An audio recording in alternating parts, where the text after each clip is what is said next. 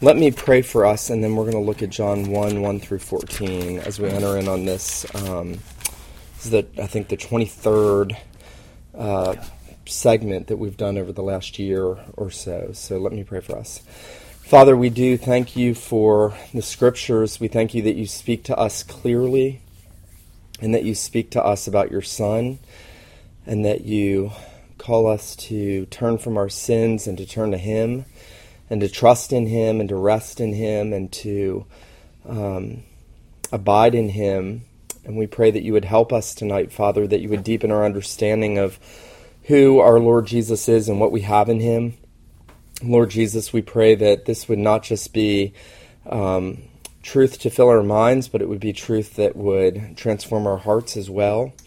We thank you that you um, give us depths and, and there are riches here, and we pray that you would please instruct us and that you would conform us, Father, to the image of your Son. We pray these things in his name. Amen. Um, John 1, beginning in verse 1. In the beginning was the Word, and the Word was with God, and the Word was God. He was in the beginning with God. All things were made through him, and without him nothing was made that was made. In him was life, and the life was the light of men. The light shines in the darkness, and the darkness has not overcome it. There was a man sent from God whose name was John. He came as a witness to bear witness about the light, that all men might believe through him. He was not the light, but came to bear witness about the light. The true light, which gives light to everyone, was coming into the world. He was in the world, and the world was made through him. Yet the world did not know him. He came to his own, his own people did not receive him, but to all who did receive him, who believed in his name, he gave the right to become children of God, who were born not of blood, nor of the will of the flesh, nor of the will of man, but of God. And the Word became flesh and dwelt among us. We have seen his glory, glory as of the only Son from the Father, full of grace and truth. And then let me skip down real quick to 16. From his fullness we have all received grace upon grace.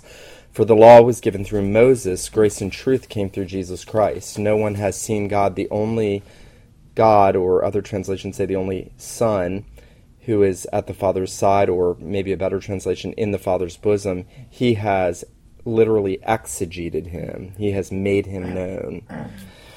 Um, John's Gospel is exceedingly rich. I think it was Augustine. This quote gets bandied about all the time that that sometimes you'll find it about John's gospel, sometimes you'll find it in reference to scripture, but I'm pretty sure Augustine was the first to say it about John's gospel that it was um, deep enough for an elephant and it was shallow enough for a baby to, to wade in. Deep enough for an elephant to swim in, shallow enough for a baby to wade in. And I think the more you get into um, John's gospel, the more you realize the depths. And you realize the depths when you know the Old Testament. Um, if you don't know the Old Testament, and I, I think for a lot of people, one of the the reasons they don't benefit more from the scriptures on the whole is they don't know their Bibles. They know some stories, but they don't know the scriptures. And when you come to John's gospel, you're forced to ask questions. Um, it's it's interesting, even the way he opens the word. What does he mean? The word, the light. What does he mean? The light. What about the contrast between light and darkness?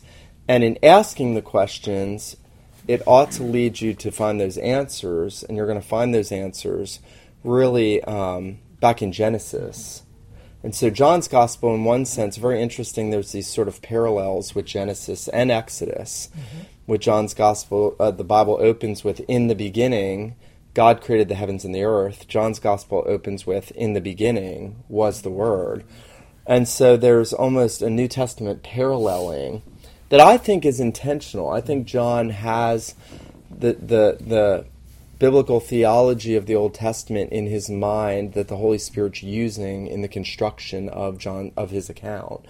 Now, one thing you want to keep in mind about John's gospel is John is probably writing this as an old man reflecting back, which has given him time to ruminate and think about the things that he experienced and what he learned and So even when he says, God so loved the world that he gave his only begotten Son, and clearly, world there is Jew and Gentile. It's neither only the elect or every person. It's clearly John saying, redemptive historically, God is love not just Jewish people, but Jews and Gentiles.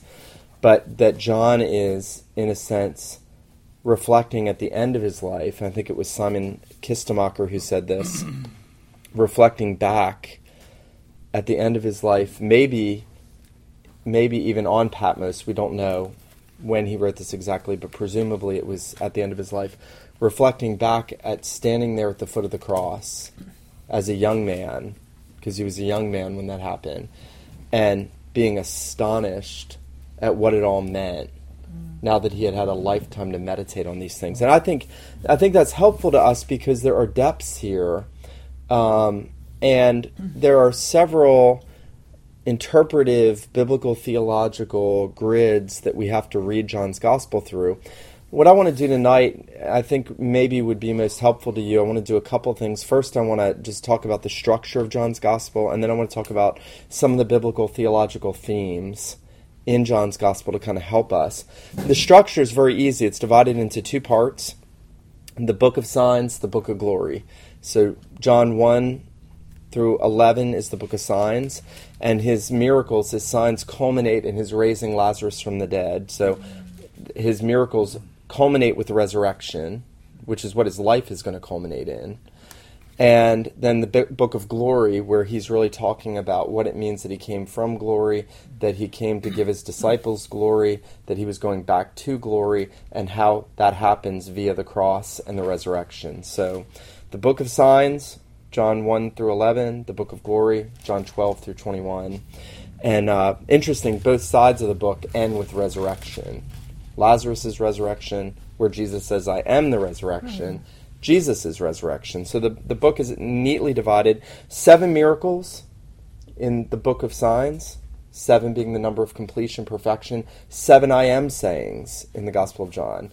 I am the light of the world. I am the way, the truth, and the life. I am the bread that came down from heaven. I am. Before Abraham was, I am. I am the door. I am the good shepherd. So you have those. Um, I am the living water. You have the um, I am the resurrection and the life. You have the seven I am sayings. You've got the seven miracles. John seems to be very intentionally using these theological structures in writing this gospel. Um, but there are there are these other theological um, motifs biblical theological motifs that are running through. And the first one that we're really caught up with, and, and we could actually go with either of the early ones, um, perhaps the Word, the prophetic idea that He is God's final revelation. Mm-hmm. I think that takes front seat, that um, the Word was with God, He was the Word. And here again, John's taking us back to creation that when God said, "Let there be light," that He was the Father was speaking through the Son and creating all things were made through Him. Mm-hmm. He is the effective Word of God, the living Word. That the world is created through Him, and John clearly says that. He says all things were made through Him. So it's not just the prophetic word, though that is intimately bound up. It's the creative word that Christ is the Creator. That the one in verse fourteen we're going to be told was made flesh is the one who made all things. And so um, he is he is the very word of God, the living word of God. And yet he is also God's final revelation. And you'll see in this book that there's this contrast between and contrast and and comparison between Moses and Jesus, not contrast in making Moses look bad because Moses was not bad. The Jews who perverted Moses made Moses look bad. Moses was a servant in God's house. But you have the Jews always saying, We have Moses, we have Abraham, who are you? Well, he is the word. If Moses was a prophet, he is the prophet. If Moses came bringing the law of God, he came bringing the grace and truth of God. So, comparison, he is greater than Moses. He is greater than the prophets. In a sense, and I love this, and this might be helpful to you guys, there's no book as close to the book of Hebrews in the New Testament as the Gospel of John. Mm-hmm. Galatians comes close. There's a lot of similarities. But there is there is a, a remarkable similarity theologically with John's theological emphasis and what you find in Hebrews. There's a Jesus is greater. He is the greater word. He is the greatest word. He is the final revelation. Think about how Hebrews 1 opens. God, who at various times and in various ways spoke in times past to the fathers by the prophets, has in these last days spoken to us by his Son. That's Hebrews 1 1 through 3, 1 and 2. John 1 In the beginning was the Word, and the Word was with God, and the Word was God, and the Word came into the world, and the Word made God known. So he is the great prophet. What's interesting is that there's a lot in the Gospel of John about revelation, about Scripture, what revelation is. And there's this really intriguing section in John 16 where Jesus tells the disciples, and we could turn over there. John 16, he's speaking about the Holy Spirit coming, and he um, he tells the disciples, you know, I'm going away, going to Him who sent me. None of you ask where I'm going. Um, it's to your advantage that I go away. And then notice in verse 12, John 16, 12, he's just told him the Holy Spirit's going to come. Mm-hmm. And then he says, I still have many things to say to you, yeah. but you cannot bear them now. But when the Spirit of truth comes, he will guide you into all the truth. For he will not speak on his own authority, but whatever he hears, he will speak, and he will declare to you the things that are to come. He will glorify me, for he will take of what is mine and declare it to you. Now, mm-hmm. I've been in lots of different churches, and it's common in especially more kind of broadly evangelical churches that if you have a prayer meeting at the prayer meeting for somebody to say, Lord, you promise to give us your spirit and lead us into all truth and some sweet grandmother praying that. And there's there's truth to that. That is not what this verse means. This verse is to the apostles who are going to write the rest of the revelation about Jesus that they cannot bear at this point. And this dovetails on what we talked about last time when we said that while the gospels were the theological history mm-hmm. or historical theology, the the epistles that some of these disciples here are going to write under inspiration of the Spirit, they're the interpretation. And what Jesus is saying, the Word, God's final revelation, is saying to them, There's more that I want to say to you about me. You're not ready for it. But the Holy Spirit's going to come after I'm glorified post Pentecost, and then you're going to take those things. He's going to glorify me, and you're going to make those things known. So there is even biblical theology in the doctrine of revelation in the Gospel of John, telling us there's going to be more revelation about Christ to come through the apostles, but they are just an extension of the Word. So that's the first theme and I think it's helpful. You guys could go through if you wanted to and and looked at all the um, look at all the related themes to that in the Gospel of John. That's helpful. Um, but what I wanted to talk about secondly was the the biblical theology of light and darkness. Um, I'm actually surprised there's not been more written on this because that is such a prevalent theme in all of the scriptures and especially in John's Gospel, First Epistle, and Revelation. Um, God is light, in Him is no darkness. Here at the beginning of that's First John. Here at the beginning of the Gospel of John, um, in Him was life, and the life was the light of men. The light shines in the darkness. The darkness has not overcome it. Let me read to you a couple places where this manifests itself. Um, there in John one, we're told that Jesus is the light that shines into the darkness.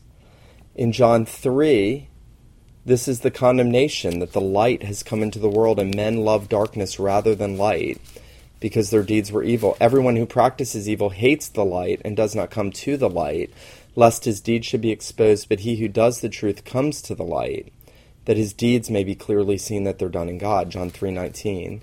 In chapter 8, Jesus expressly says, I am the light of the world. He who follows me shall not walk in darkness, but have the light of life. Chapter 11, Jesus says to the Jews, Are there not 12 hours in the day? If anyone walks in the day, he does not stumble because he sees the light of this world. He's talking about the redemptive history, that he's the light of the world in the world. He is the Son of righteousness. Um, and then he says, Walk.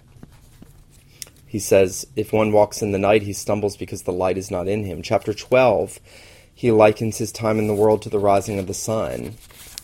I'll let you read that on your own. I'll just say here he says, Walk while you have the light, lest darkness overtake you. So, all through John's gospel, you see this theme kind of rising up the light darkness theme. And you have to ask the question why is Jesus using that symbolism? I mean, he tells us in chapter 3 darkness is evil, it's sin, it's wickedness. Light, then, by contrast, is righteousness and holiness and purity. And we get that. But I think in order to get it, you have to get the biblical theology of creation. It's interesting that the first introduction of the light darkness mm-hmm. motif comes right after John says, All things were made through him. So John's gospel begins with the eternal Christ, the Word, who creates all things. And then obviously there's a fall. And then he uses this language of light has come into the world, but men love darkness, and but the darkness doesn't overcome the light. And your our minds are carried back to creation. There is a uh, there's a really cool um, uh, attempt to, to um, sort of exposit um, the light and the darkness in Genesis 1 by a guy named R. A. Finlayson. Um, it's interesting that it's not it's not morning and evening in Genesis 1. It's evening and morning. Darkness first, then light.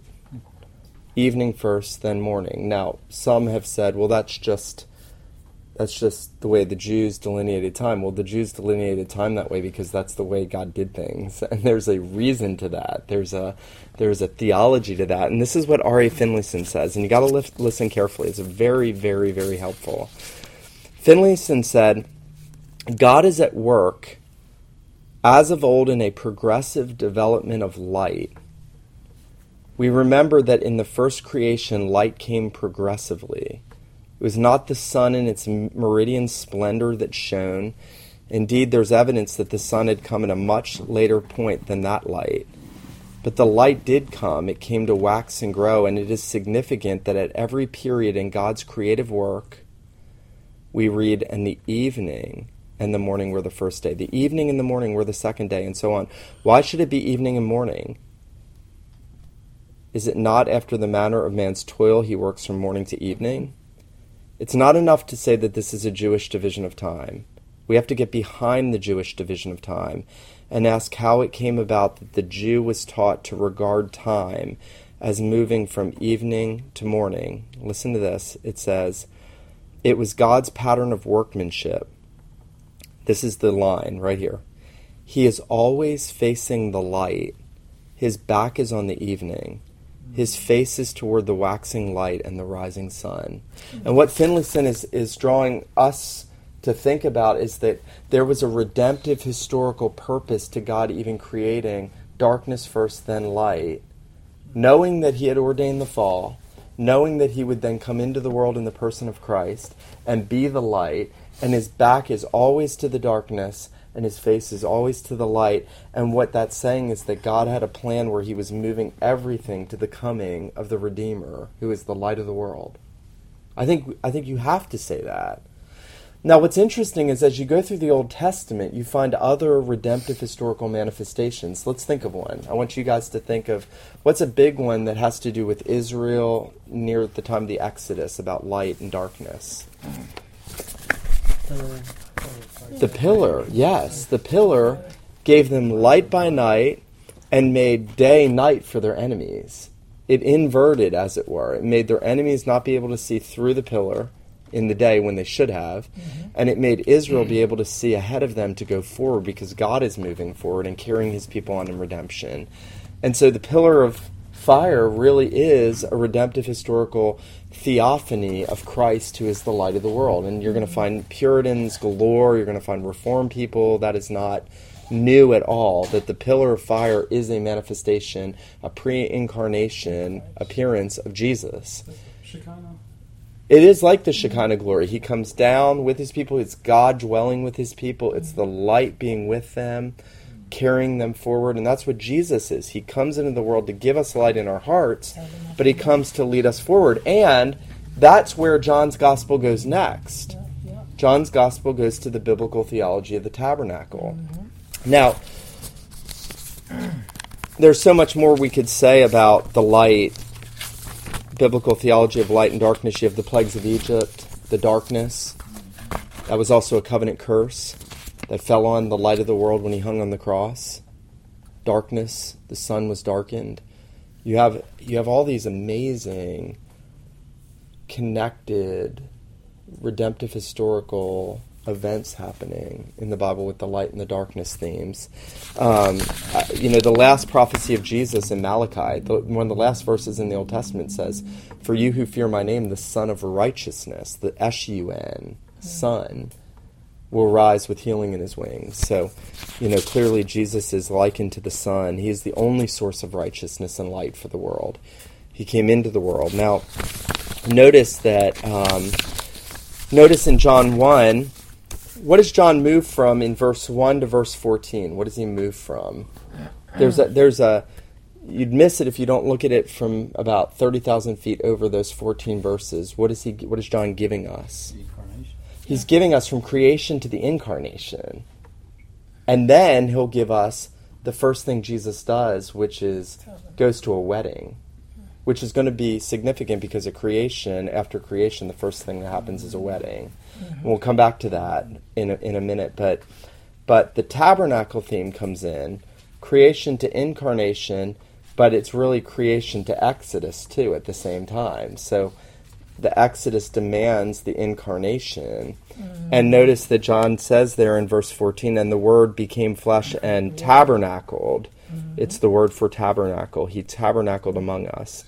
And we have seen his glory. Glory is of the only Son of the Father, full of grace and truth. Now, what's what you could do, and I just encourage you guys to do this on your own. If you went through the Gospel of John and you looked at both the um, the language of what is symbolically taught by Jesus about himself, you'll find that a lot of that stuff is also true of things in the tabernacle.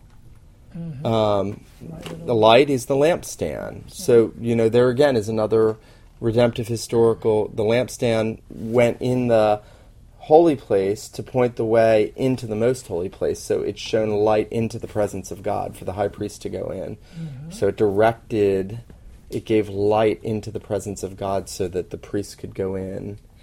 Um, and so he is he is the light of the world. He is he is the lampstand. He makes us the light of the world to direct others to the, to God. But um, you have that. You have you have the the manna theme. In John six, there's a very clear redemptive historical link. You know, your fathers ate the manna in the wilderness and are dead. I am the true bread. He's the true manna. The manna was about him. Manna, um, the Hebrew word for manna means what is it?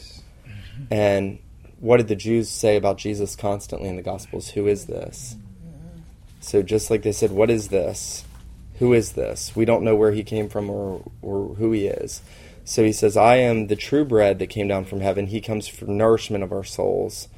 And he, he feeds his people who labor for not perishable but imperishable food. Mm-hmm. Um, but remember, the manna also went in the golden pot in the Ark of the Covenant, in the in the tabernacle and in the temple. So again, you could go through John's Gospel and you could you can find all of these tabernacle, the water, um, the living water, the the feast of tabernacles. There's biblical theology there about what they did with water around the sacrifices, around the altar, and how they poured it out around the altar. And even when he says, you know, whoever's thirsty, let him come to me and drink, Jesus is there saying essentially, I am fulfilling what the Feast of Tabernacles and its uh, ritual with water was representing around the altar and all of the symbolism. Mm-hmm. Um, there's one other I want to talk to you about, and we're almost done. Um, and I think that's the um, well. Let, actually, let me let me go on just a little bit more with the Exodus theme. When you come um, towards the the latter part of John's gospel, and what you find the same with um, the same with all the gospels, and we kind of talked about this after the lesson last time that there's a, there's this huge imbalance in all four gospels where it's not like a normal biography. If you wrote a biography about somebody, you would divide up early years, adolescence, first years of marriage, you know, years of 30s and 40s up to middle age. And then what the Gospels do is they tell you about his birth. John's Gospel accepted. They tell you about his birth. They tell you about one event when he was 12. Mm-hmm. They tell you then about how he starts his ministry at 30. And then they fixate on the last portion of his life, his death specifically, the atonement, his resurrection, and the bulk of them are given to that. John's gospel, maybe even more prominently than the others, most of John's gospel is written about the last year of his ministry, even though it does touch on the beginning. Mm-hmm. And then it's it's fixating on the final days. And there is definitely a Passover emphasis. There's definitely a I mean it's hard to miss that. Turn to chapter 19 and notice um, Notice verse 21 Since it was the day of preparation, and so that the bodies would not remain on the cross on the Sabbath, for that Sabbath was a high day, the Jews asked Pilate that their legs might be broken mm-hmm. and that they might be taken away. So the soldiers came and broke the legs of the first and the other who had been crucified with him. But when they came to Jesus and saw that he was already dead, they did not break his legs, but one of the soldiers pierced his side with a spear, and at once there came out blood and water. He who saw it has borne witness. His testimony is true, and he knows that he's telling the truth. And then notice, for these things took place that the scripture might be fulfilled. Not one of his bones will be broken.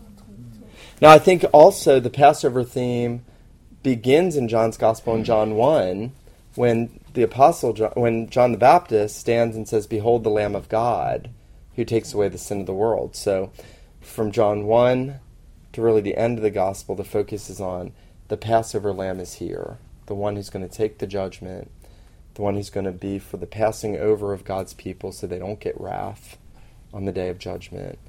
Um, so you're forced to say, okay, so nothing was fulfilled at any celebration of any Passover prior to the death of Jesus. There was no fulfillment. There was just anticipation, constant anticipation. And I think we're meant to say the same thing about the tabernacle. We're meant to see it even about the light darkness theme, that everything is just anticipation, anticipation, anticipation. Um, one final theme I want to touch on tonight is two more quickly. New creation, which I should have hit on on the creation theme with the light and darkness. Mm-hmm. There is this heavy emphasis on new creation in John's gospel. In chapter 2, Jesus is at the wedding of Cana of Galilee and he turns water into wine. Yeah. So you have new wine, which is a symbol of the blessings of the new covenant. And then in chapter 3, you have the new birth. must be born again. And then in chapter 4, you have the new water. Actually, in chapter 2, you have the new temple, too. Jesus says, Destroy this temple, and in three days I'll raise it up. So you have new wine, new temple, new birth, new water. You have all this new covenant um, imagery that Jesus is going to come to recreate, that he's bringing the new creation.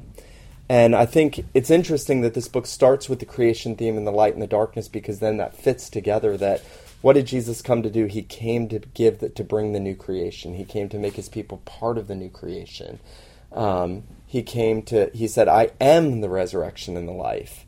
He is the new creation. He is the first fruits, and through his death and resurrection, he brings about that. So you definitely have new creation theme, and then you have this really amazing focus on the bride bridegroom theme in John's gospel in redemptive history and that doesn't start in the New Testament. Um, that starts in the garden with the first act that God does after creation is a wedding. It's actually very, I don't know if you guys have ever thought about this, that the Bible opens with a wedding and closes with a wedding. No sooner does God create everything that they have a wedding. No sooner does God consummate everything that there's a wedding. It's a wedding of the Lamb. Bible opens and closes with a wedding. Interestingly, also opens and closes with light without a sun. Genesis, there's light but no sun. Revelation, there's no sun. The Lamb is its light. So the book ends, Genesis and Revelation. Mm. You have this wedding, and then right in between, you have the Redeemer coming to a wedding in Cana of Galilee. And the first thing John tells you he does is that he makes his presence known at a wedding. And John then tells us he is the bridegroom. Mm. It's interesting. Every wedding that I've ever been to, all eyes are on usually the bride, right. but the bride and the groom. Mm-hmm. But we don't know whose wedding it was. All eyes are on Jesus, mm. as it were, or all eyes should be on Jesus yeah. at this wedding. And, um, you know, A.W. Pink actually pulls out, this is really amazing. A.W. Pink pulls out this really amazing little detail. By the way, his commentary on John's Gospel is probably one of the best things he's ever written. I don't think people understand how good that is. There's there's some things in it that are fanciful, but there's a lot of really rich stuff. And one thing he does is he says John is the only gospel that doesn't delineate thing by, things by days and weeks. Like if you read the other the synoptic gospels, it's very time. They're not all chronologically ordered. Luke, Luke is probably a little bit out chronologically. Things are more theologically positioned, but they still they'll say eight days later. And after the eighth day, he did this, and you know the next day. And John's gospel doesn't do that except for the opening chapters, opening two chapters. And John stops doing that at the wedding and if you tally up, and what Pink's argument is, is if you tally up how many days from that first day when Jesus is there with John the Baptist in John's Gospel till the wedding, it, the wedding's on the seventh day. And, um, and he's saying, just like creation culminates with the wedding. And I don't know that that's allegorical. I think there's an intentional. That the very fact that the, the days are listed three days later, he, he called his disciples, and three days later, and then there's a wedding and the chapter opens with creation and then counts down to the wedding. And then John, very intentionally in chapter 3, says that he's the friend of the bridegroom, and the bridegroom's come, and the bridegroom has the bride. Mm-hmm. And what he wants us to see is that the, the God who told Israel he loved them as a husband should love his wife in Hosea, and what's intimated in the Song of Solomon. And he's called the beloved in Isaiah 5, a song about my beloved, John is saying, The beloved has come, the bridegroom has come. Um, he has brought with him um, the joy and the gladness of redemption for his people. And then you see what that means in Revelation, right? Then when we go to Revelation, we really see the heavenly fruit of that. We mm-hmm. see this is what the bridegroom has purchased for his people in glory.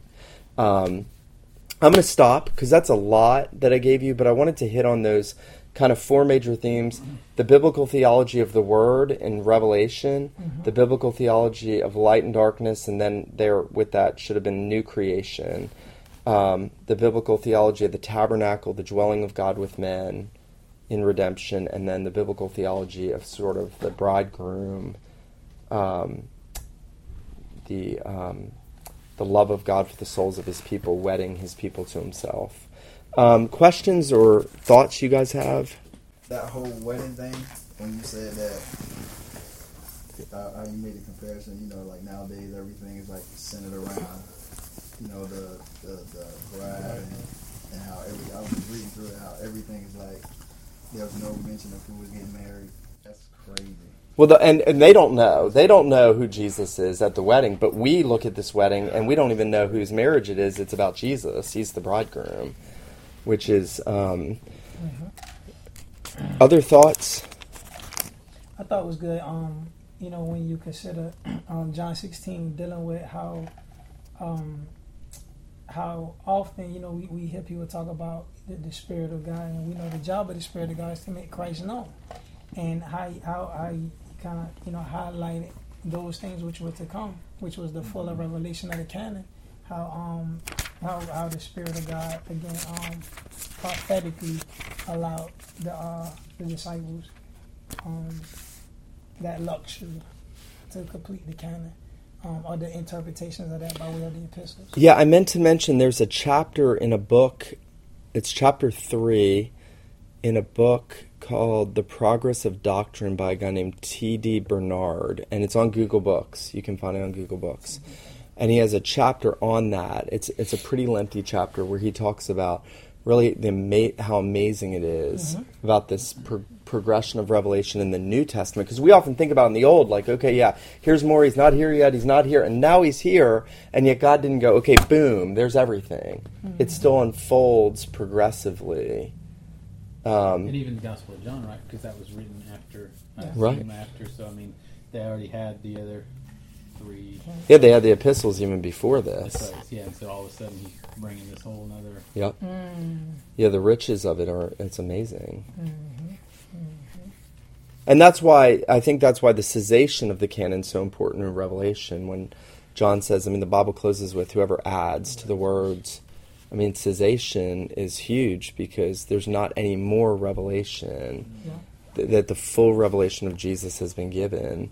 That's not something, you know, a bunch of dry scholastics made up. That's something the Bible very clearly that there is a stopping point where, and you know, Jesus even intimates it in John's Gospel. He says, "A little while longer, and I'm not going to speak to you anymore." Mm-hmm. I think that verse is actually foreshadowing the full revelation will come.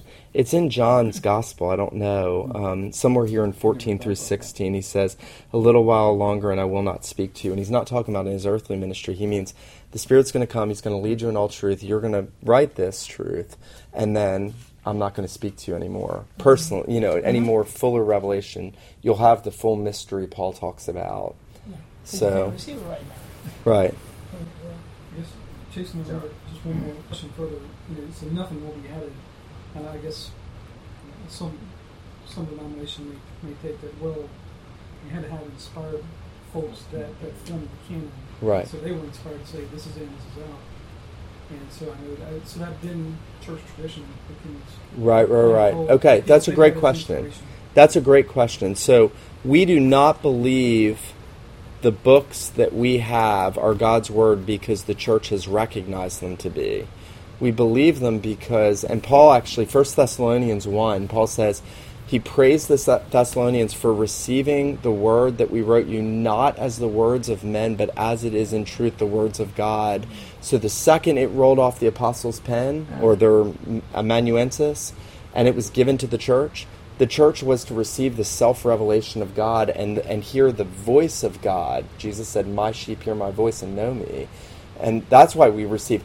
The, the, the church recognizing when we look and say who did what did Jerome recognize and what did Origen recognize that just helps us to say okay they too recognize these 22 books and they didn't recognize any of the apocryphal books and so that just is like an added benefit but it's you know the, the authority comes from God's uh, fingerprints and his voice in the scriptures. Is that kind of what you no, were? Yeah, I yeah. No, I, I agree. Just Yeah. other. Yeah, because Rome would say we believe it because the councils, and that's not why. But clearly, John, the same John that wrote this, wrote Revelation. Whoever adds to the words of the prophecy of this book, to, to him God will add the plagues, and whoever takes away, you know, his right to the tree of life will be taken away. Um, There are a couple of things that, you, that uh, we talked about that have stood out with me for a while over the past year or something. The whole what you touched on with the in the beginning, you know, what a what a profound, um, important beginning to a book that that was to a Mhm. Jewish audience. I mean, and I and I in my Mm. own mind have thought it like, what are some of the phrases that we would hear in English that would resonate like that? Because I don't think in the beginning necessarily resonates with us Mhm. maybe that same way, but like four score and seven years ago, Mhm. like, and you, if Obama Yeah, came that's out really and good. said in a speech without and, and just said like that, we would almost be like, "Who's this guy? I think he is." He's, And I think that it probably was met with. Some, I would. I mean, it's got to be met with some hostility with. with Yeah, whole that's thing. You interesting. can't. You can't be. Th- those are powerful words Yeah. about Yahweh, and yet here we are, And he's saying Jesus verse. is Yahweh. first verse, changing it all, saying Yeah. was the word. I mean, Yeah. very, you know, straight. And then the other thing. Yeah, that's uh, good. Is just the whole wedding. Uh, the what turned me on to John Jonathan Edwards a little bit was uh, that quote that he has about uh, and I'll just read it here because I like Mm. it. It says, The creation of the world seems to be, especially for this end, that the eternal Son of God might obtain a spouse toward whom he might fully exercise the infinite benevolence of his nature, and to Mm. whom he might, as it were, open and pour forth all that immense fountain of condescension, love, and grace that was in his heart, and that in this way God might be glorified. So, just That's a great that- quote. That's the whole reason that the world exists, so that The son gets a bride. that- yeah, so that God Yeah. would obtain a spouse Yeah. for whom He would lavish all these things. And like you said, beginning of the Bible, end Yeah. of the Bible. Yeah. Um, I I don't think about those things, the wedding Uh-uh. being in the beginning and the end of the Bible, though. Like, and as you said, you have to sometimes pull yourself back Yeah. from the ex- exegetical study Yeah. yeah. To get the big picture. Yeah, and then look at like look at John one one through fourteen. You know, Yeah. what's he saying here? You Yeah. know, what's he saying in the book? And what's he saying in the entire book? Yeah. You know, it's Yeah. kinda- it really is, I think, pretty uh, pretty pretty neat when you can do that. Yeah, we don't make enough of the bridegroom. We don't think of, you know, you think about, of all the apostles, who would I want to be most like? Personally, I'd want to be most like John. Because John understood the love of Jesus in a way that, and you know, Paul, certainly, the love of Christ compels us. Paul, but John is the apostle of love. He gets the heart of God for his redeemed. And that's where that bridegroom, you know, even when, when John speaks about anybody, he says, Mary and Martha and Lazarus, whom Jesus loved. He calls himself the disciple whom Jesus loved. He emphasizes Jesus is dealing with Peter. Do you love me, Peter? You know I love you. It's all about the love relationship between the Redeemer and his people. And I don't I don't think about it. I did in the early days of my conversion, but I need that to really get in to my heart more.